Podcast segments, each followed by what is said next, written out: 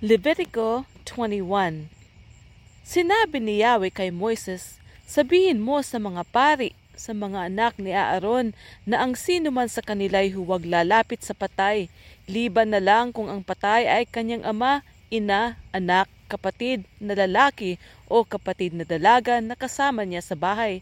Dapat niyang pag-ingatan na siya huwag marumihan sa pamamagitan ng bangkay ng kanyang mga kamag-anak sa asawa upang hindi malapastangan ang kanyang pagiging pari.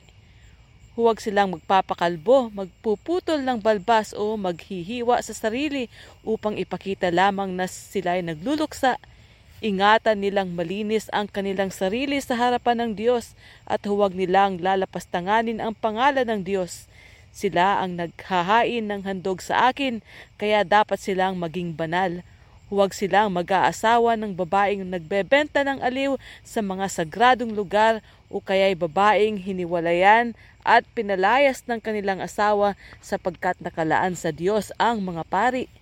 Ituring ninyong banal ang pari sapagkat siya ang naghahandog ng pagkain sa akin.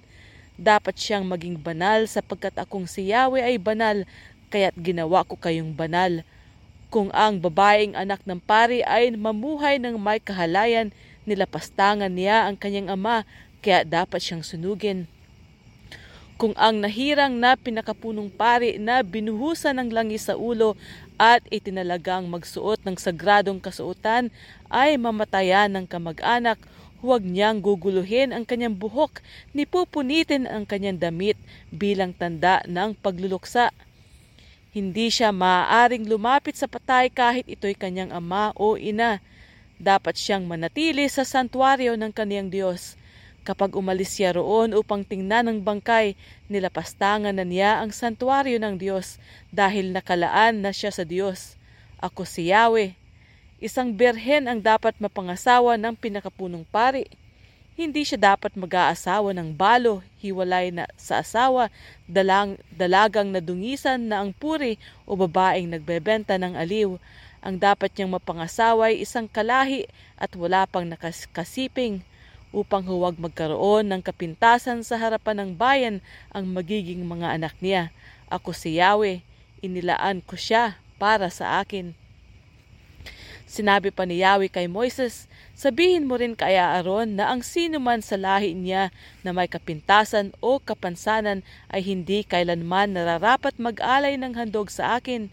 Hindi maaaring lumapit sa altar ang sinumang bulag, pilay, may sira ang mukha at may kapansanan sa katawan, may bali sa paa o kamay, may depekto sa mata, may sakit sa balat, kuba unano o isang kapon.